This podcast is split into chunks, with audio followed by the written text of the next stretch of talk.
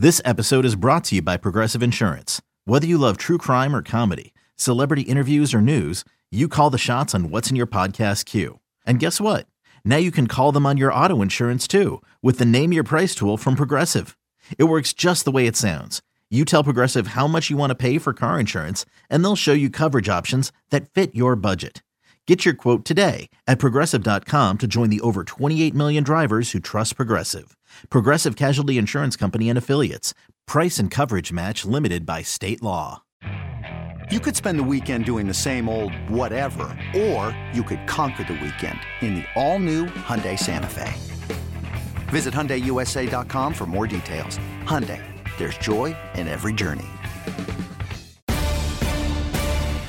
Wrapping up on Take Command, we welcome in the guru of clock management. He's also the host of the Kevin Sheehan Show, 6 to 9, each and every weekday on the Team 980 and the Kevin Sheehan Show podcast. It is Kevin Sheehan. Kevin, thanks for coming on, man. So we weren't just recording that whole conversation that we just I mean, had? we were, if you want us to use some of that analysis. I thought we, I thought we were doing it. yeah, I mean, Um, it was great stuff. Management discussion. Yeah, well, That- you know, that felt pretty good actually. Can we just use that? That was good insight by Kevin. Yeah, I mean, I can go right now. Yeah, we'll uh, we'll we'll clean some of that up and we'll uh, we'll throw it as, as bonus material at the end of the podcast. Yeah. Uh, all right. So here's here's the original reason we wanted to have you on though, which is there were some interesting decisions made by Ron Rivera in this game. Uh, let's start with the first two point conversion, and you can kind of walk us through the decisions from there. You know, to go for it twice, to not go for it on the one that Slye ultimately misses on the PAT. What did you make of, of how Rivera managed that fourth quarter in a comeback attempt that ultimately falls short? Well, if you're talking about the first one at 22 to 7, they went for two to make it 22 15. Right. Um, you know, you're chasing a little bit early there. It's still the third quarter. I, I, I don't really think you should think about it, especially in a in a game in which there are going to be many possessions left and many scoring types left. I don't think you should chase it then. But context is everything.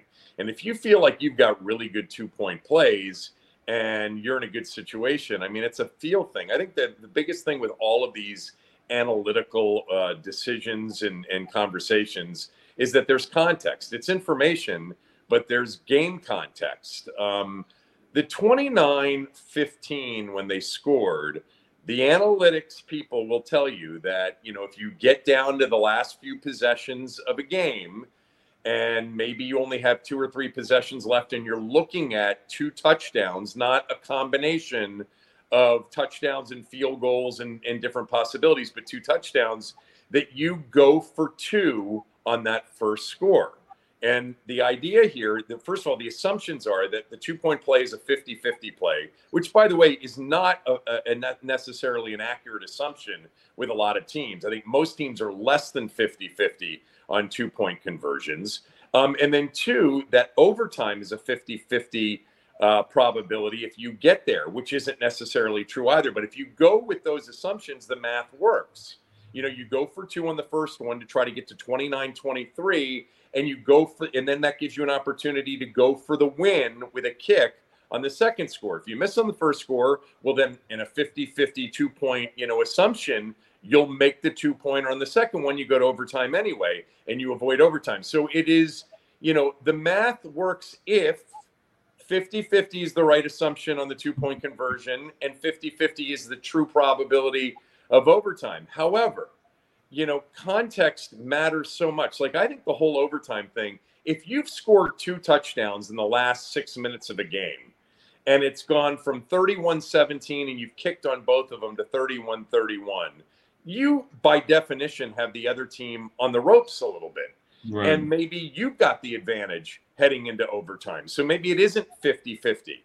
I like the whole idea of extending the game, but context matters. And, you know, the truth is at 29 15, when they scored, they really were on a roll offensively. Yeah. You know, They'd already made one two two point conversion, and Ron's going to go with the analytics. And in that particular spot, you know, it wasn't like think about a game in which let's just say it's 14 nothing bad weather, and you score uh, for the first time in the fourth quarter, and you've got 112 yards of total offense, and your short yardage offense on a condensed field has been awful. You better kick you know, because Right. the context would say your chances of making the two point conversion aren't very good.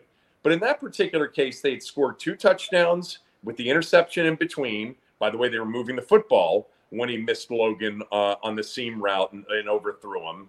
And, you know, the analytics, if you assume 50 50 on the two point and the 50 50 probability in overtime, it works. And right there, they had some, you know, offensive advantage, I think. So I didn't have a major problem with it. None of this started until three or four years ago, maybe five years ago. The whole down 14 score, go for the two on that first score. Nobody right. even thought of it until four or five years ago.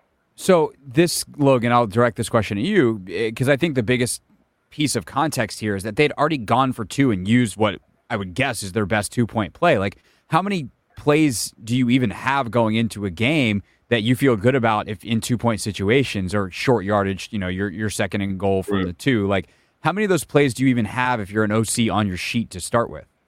I think it's coordinator dependent, obviously, but like in my experience, like usually you have three uh, two or three, depending on like, because you don't expect to be in that situation too much, and a lot of times people feel like they can recycle a previous play, play just by putting in a different formation, and um, you know they have like the one play with multiple formations attached to it just in case they have to reuse it. So I kind of thought maybe they'd go back to the one they ran the first time and then put a little just tweak in terms of alignment and who was running what route. Um, but you know, like that is a, that is a that is a concern I think because you don't. It's not something you want a ton of. You don't carry a ton of those plays. You might you maybe could throw in like a like a plus five kind of short area red zone play in there.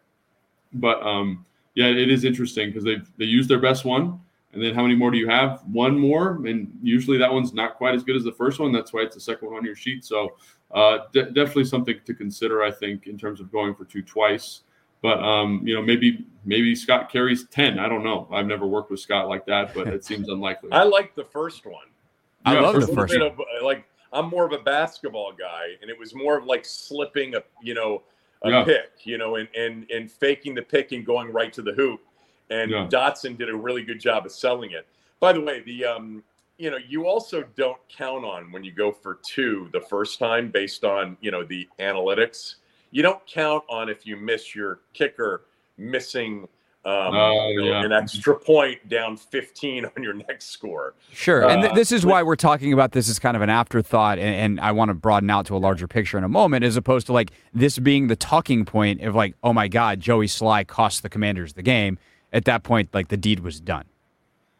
Well, I mean, I don't look, maybe two or three years ago, I would have said, "What are they? What are they doing?" But I'm much more open to some of that stuff, and the math does work if you assume 50-50 on both of those things. If it's less than 50-50 on a two-point conversion, you know, it it doesn't necessarily work because there's right. no, you know, um, you know, you're talking about, and by the way, they're independent events, you know, mm-hmm. all of them. So it's like if it's 48.6% the first time, it's 48.6% the second time too. But anyway, right. beyond that, um, the, the problem with Joey Slye missing that extra point is if he made it, they could have kicked off. They had three timeouts left. Mm. They didn't need to, to, try what turned out to be one of the worst onside it was awful. in a while. I mean, awful. it was so feeble. It barely traveled three and a half yards. Yeah, I don't know why uh, Detroit even bothered to touch it. Just like let it sit there. I know. Uh, yeah, um, it's stupid, but you know, yeah. they did, and then ultimately, Commanders never get the ball back. Um, my bigger issue, though, in, in terms of the time management and decision making on Sunday, was how long that drive took to get to the onside kick. Like they ultimately score on it, but they took forever. I think they got the ball back with like 6:43 left in the game, yeah. and and then they and part of that is like the last 90 seconds, two minutes are them running the ball in the red zone and not taking timeouts. Like, what did you make of how they ultimately try to complete that comeback? Uh, and and the point at which it stalls because of the time management on that drive. You know, that's a good point. I, I, think at 36 to 21, I just kind of considered it to be over.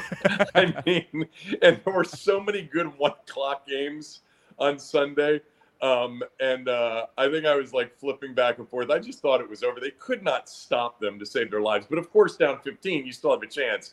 But yeah, that drive took a while. The, the, I thought the funny thing was that there were people out there saying that these were like you know soft yards and soft points and they just weren't in the second half detroit was aggressive in the second half i mean they never went to a three-man rush i mean hell they blitzed on the final play of the game that fourth and four which was the only sack of the second half. On that drive, though, it looked a little bit more conservative. Maybe, you know, they weren't nearly as, as aggressive on that one drive 36-21 as, as the clock's winding down to the, you know, to, to towards the three and two minute mark. But um, I don't know. I, you know, here we are, and God, we just obsess so much, which is great for us after these games. But I think the reactions now in this day and age, for whatever reason, are so severe. And if you told me 12 days ago they're going to be one and one, and offensively they're going to look the way they've looked at times, I would tell you, you know, there's a season to be had here. I don't know if it's, you know, nine wins or 10 wins or 11 wins, but they're going to be a competitive, you know, team. They just got to figure out defensively how not to get torched, especially on the ground. I'm really worried. I don't know how much you guys have talked about that, but this, but you, you know, you say Philadelphia's a good matchup. They've been run on two straight weeks. They're giving up seven and a half yards. You take the quarterbacks out of the equation, and it's basically eight and a half yards per carry. They got Philly, they got Dallas, then they got Tennessee, another dual threat with Derrick Henry. You've got Dalvin Cook on the schedule. You've got Jonathan Taylor on the schedule. You've got Cleveland on the schedule. You've got San Francisco on the schedule. They better figure out how to stop the run, or it's going to be the offense isn't going to touch it enough. And when they do, there's going to be huge pressure you know, every week to make every drive count. And I don't, you can't live that way.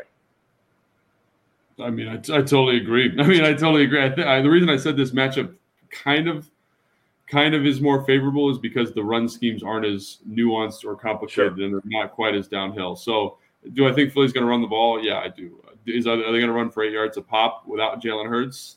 I'm I'm dubious of that. I think you're going to be. I think there is a world where John Payne, all those guys inside can win those one on ones and be a little bit more disruptive than, um, than uh, you know. Because I think if you look at Detroit, that's a great example. Like Detroit, um, outside of Hurts, like I think they average like two yards a carry. You know, Philadelphia, I'm talking about like something crazy like that. So as a pure running team, they're not what they were last year. It's like really Hurts driven. So finding a way to kind of manage that is kind of where where I'm at with the Philadelphia Eagles game this week.